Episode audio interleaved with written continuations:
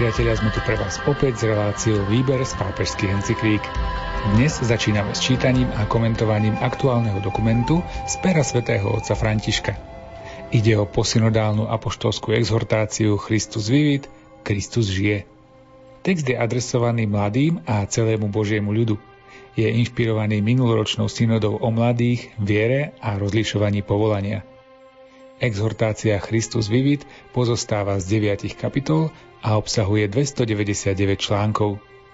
Dokumentom nás budú sprevádzať Miroslav Kolbašský, ktorý načítal jeho text a svoje komentáre k textu si pripravil duchovný otec Anton Fabián. Pohodu pri počúvaní vám od techniky prajú Jaroslav Fabián a Martin Ďurčo.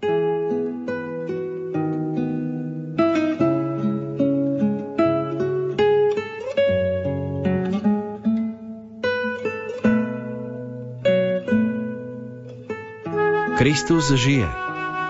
On je našou nádejou a najkrajšou mladosťou tohto sveta. Všetko, čoho sa dotkne, stáva sa mladým, stáva sa novým, naplňa sa životom.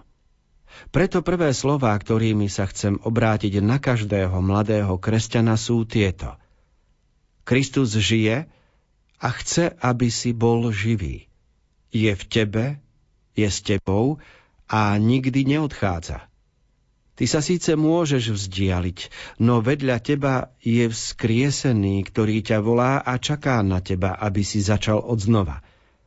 Keď sa pre svoje smútky, žiale, obavy, pochybnosti alebo zlyhania cítiš starý, on bude pri tebe, aby ti znova dodal silu a nádej.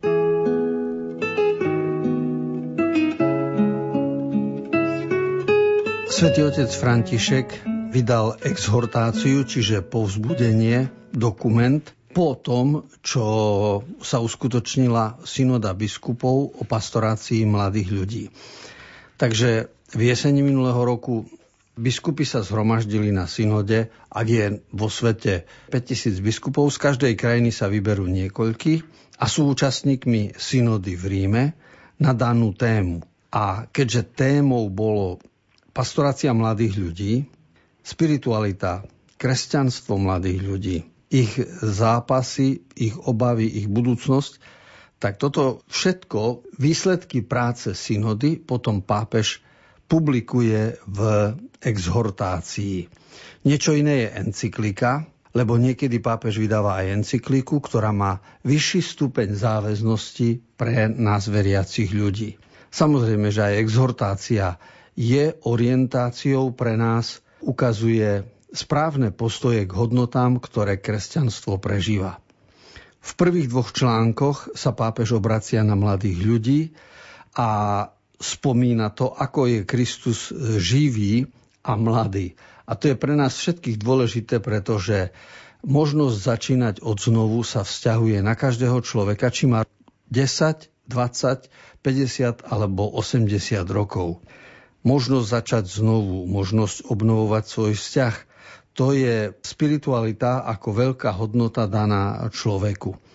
A veriť v to, že Kristus je so mnou a sprevádza ma, to nie je len, len nejaký zvyk alebo tradícia. To je skutočnosť, ktorá rozvíja život jednotlivca. Preto názov exhortácie a prvé slova sú Kristus žije, Kristus vivit.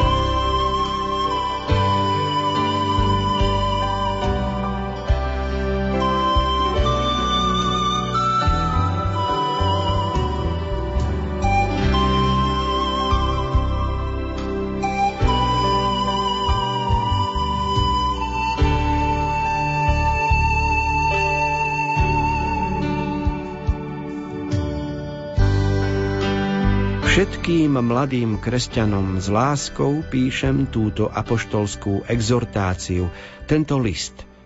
Chcem v ňom upozorniť na niektoré body, o ktorých nás presvieča naša viera a zároveň nás povzbudzuje rásť vo svetosti a v angažovanosti za svoje povolanie.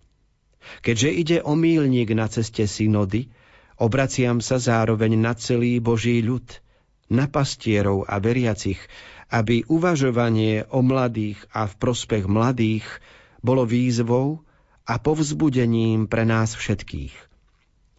No predsa na niektorých miestach budem hovoriť priamo k mladým, kým na iných, vzhľadom na cirkevné rozlišovanie, predložím všeobecnejšie prístupy.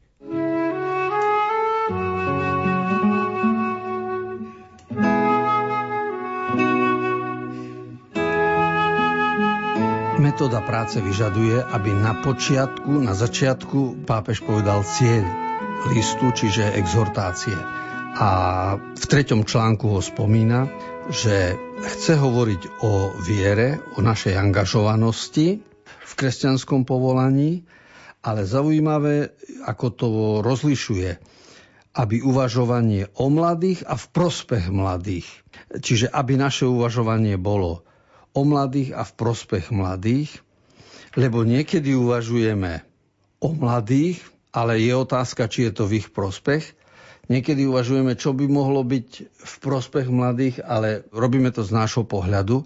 Čiže komplexnosť vyžaduje, aby sme rozmýšľali o mladých ľuďoch, ale o tom, čo je v ich prospech a čo prináša im krajšiu budúcnosť.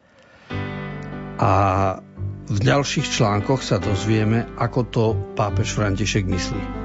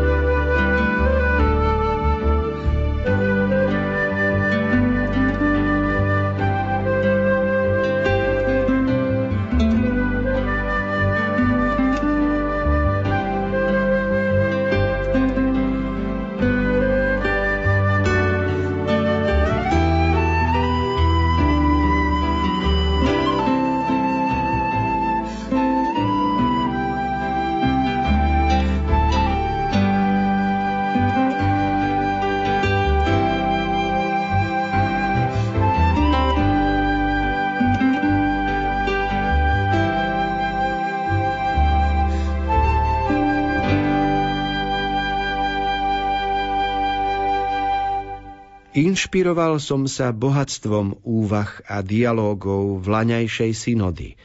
Nebudem môcť zhrnúť všetky príspevky, ktoré si môžete prečítať v záverečnom dokumente, ale pri písaní tohto listu som sa usiloval zachytiť návrhy, ktoré sa mi zdali najvýznamnejšie – Takto bude moje slovo obohatené o tisícky hlasov veriacich celého sveta, ktorí poslali na synodu svoje názory.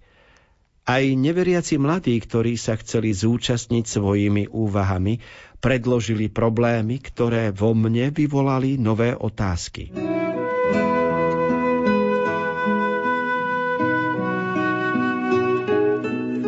Je veľkou výhodou v dejinách a tradícii katolickej cirkvi, že niekedy sa zidú biskupy, dávajú podnety, pápež ich dostane na stôl má na to ľudí, ktorí mu to preštudujú, pripravia zhrnutie a vychádza výsledný dokument, ale vychádza ako výsledok toho, čo prežívajú ľudia, v čo veria, čím sa trápia. Čiže nie je to písanie spisovateľa, ktorý sedí za stolom a vymýšľa. Pápež nevymýšľa. Pápež sa snaží, aby postoje a názory biskupov zo synody boli zhrňujúcim spôsobom obsiahnuté v jednom dokumente, v jednej exhortácii, ktorá má v tomto prípade názov Kristus Vivit. Niekedy sa robí aj opačne existuje nariadenie, napríklad aj, aj vojaci alebo policia má systém, že vrchný veliteľ dá jeden dokument a ten sa na nižších úrovniach aplikuje. To by bolo z hľadiska riadenia smerom nadol. Ale opačne to znamená, že z dola počúvame názory a potom ich zhrnieme a publikujeme. A práve o tom je exhortácia.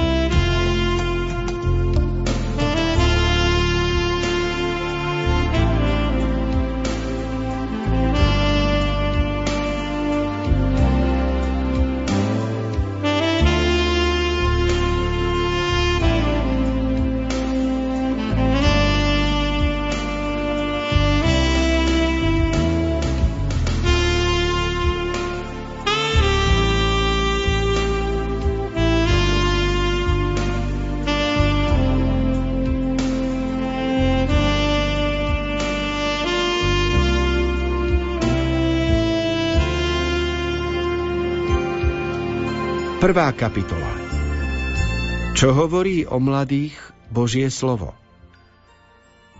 Pripomeňme si niečo z bohatstva svätého písma, kde sa viackrát hovorí o mladých a o tom, ako im pán ide v ústrety.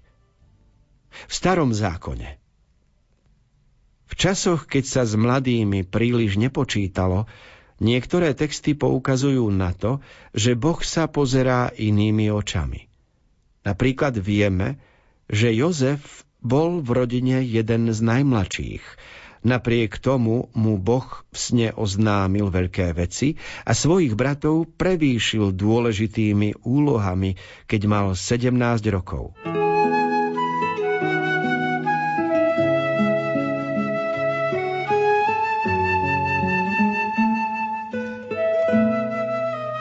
Napríklad príbeh Jozefa a Putifarovej manželky v Egypte a všetko, čo súvisí s Jozefovými bratmi, nám umožňuje vybrať z Biblie určité postavy, typy pre situácie, o ktorých chceme rozmýšľať aj my dnes. Tak ten príbeh je tak nadčasový, múdry a inšpiratívny, že vzniklo mnoho diel, kníh, mnoho filmov, muzikálov, poézie, pretože dobro a zlo, statočnosť človeka na jednej strane, na druhej strane podvodníctvo alebo klamstvo a zákernosť na druhej strane, to je väčšine vyskytujúce sa medzi nami a preto postava mladého Jozefa je vždy pre nás osobou, nad ktorou je možné rozmýšľať, rozjímať. Čiže je to určitý typ. A zaujímavé je to, že teda Pán Boh si vyberá na splnenie svojich účelov nielen ľudí zrelých, dospelých, ale niekedy aj mladých.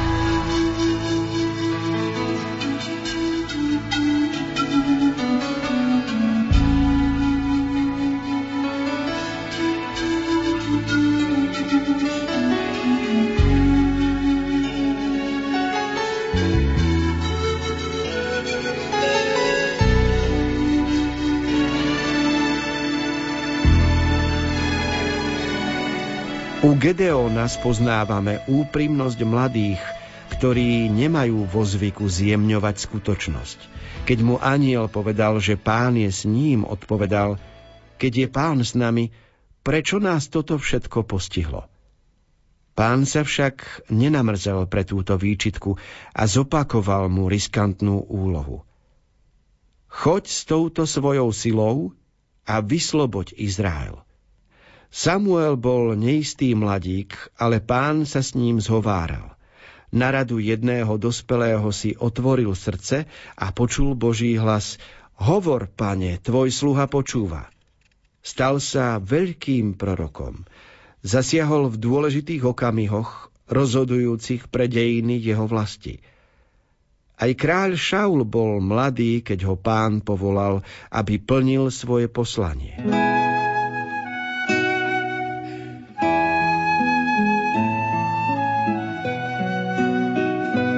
Veriaci ľudia Židia, keď vyšli z otroctva v Egypte, to bolo okolo 1200 pred Kristom, prišli do zasľubenej zeme a kráľ Dávid nastupuje až okolo roku 1000. To znamená, že obdobie tých 200 rokov predtým nazývame obdobie sudcov. Krajinu nespravoval nejaký kráľ ani generál, ale niekto, koho volali sudca, ale bol to tiež prorok, bol to dôležitý a vážený muž. A medzi týchto patria Samuel alebo Gedeon, alebo potom neskôr aj Šaul, ktorý sa stal kráľom. Ľudia, ktorí počuli Boží hlas a postavili sa na obranu veriacich ľudí, keďže boli z okolitých národov utláčaní.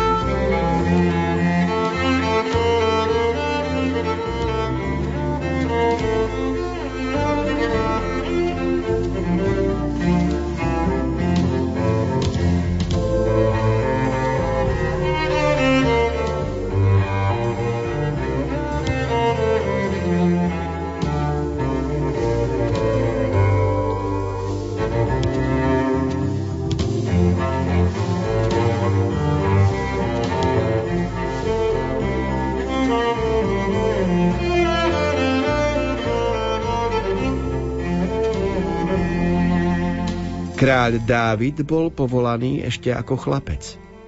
Keď prorok Samuel hľadal budúceho kráľa Izraela, istý človek mu ako kandidátov predstavil svojich starších a skúsenejších synov.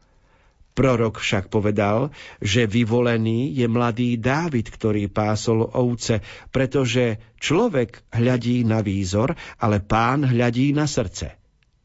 Sláva mladosti je skôr v srdci ako vo fyzickej sile alebo v dojme, aký vyvoláva v druhých.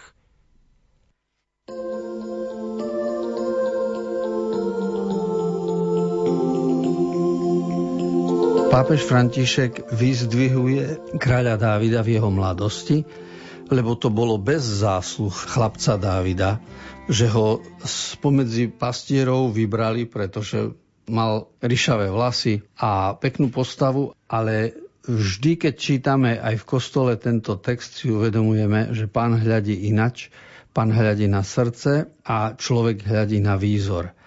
Dávid teda od mladosti prežíval vernosť a statočnosť Božiemu hlasu a potom, aj keď sa jeho život rozvíjal a niekedy rozkýval, predsa považujeme ho za svetca, za proroka, za Božieho muža. A toto súvisí s tou mladosťou, v ktorej bol povolaný. A tú mladosť ducha si Dávid zachoval tak povedať dokonca, pretože skladal hymny, básne, piesne, žalmy a to my dodnes opakujeme v kostole.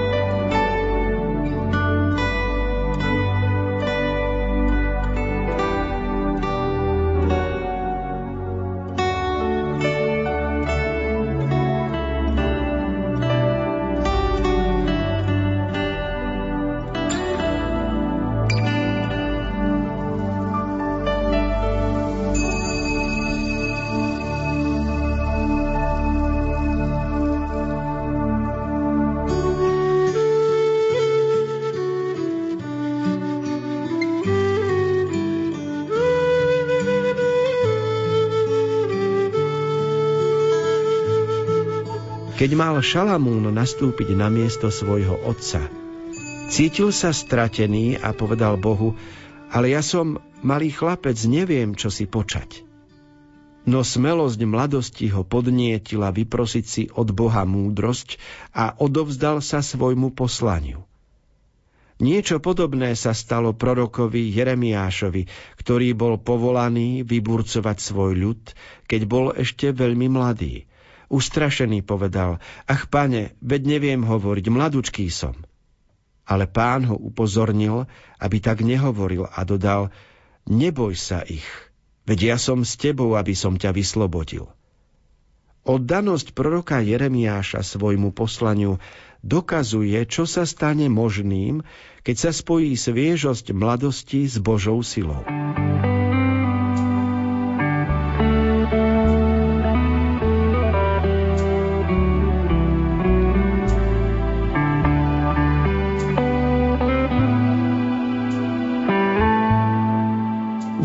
Postavou v dejinách bol aj kráľ Šalamún, aj chrám, ktorý po ňom zostal, ale z literatúry vieme, že sa hovorí o Šalamúnovej múdrosti.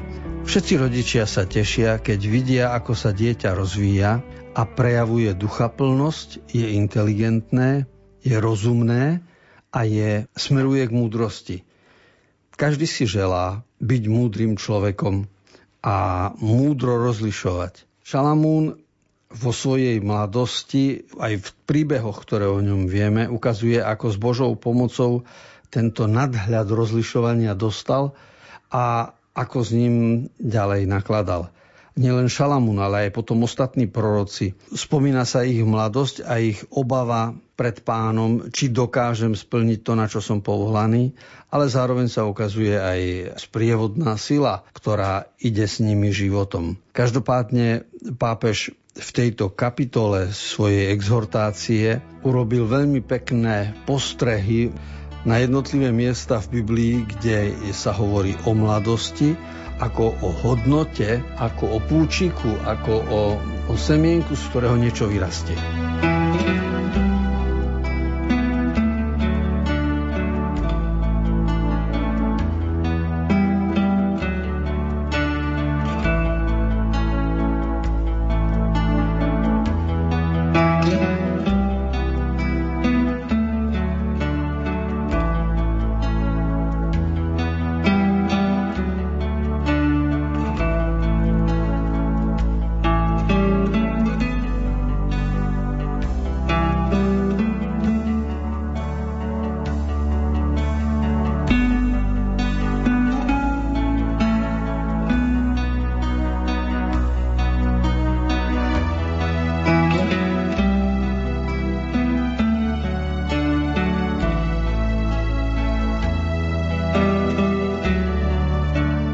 Sa záver dnešného vydania relácie Výber z pápežských encyklík.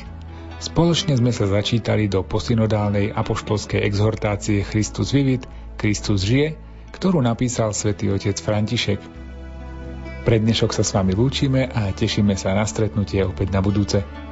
Reláciu pre vás pripravili Miroslav Kolbašský, Anton Fabián, Jaroslav Fabián a Martin Ďurčo.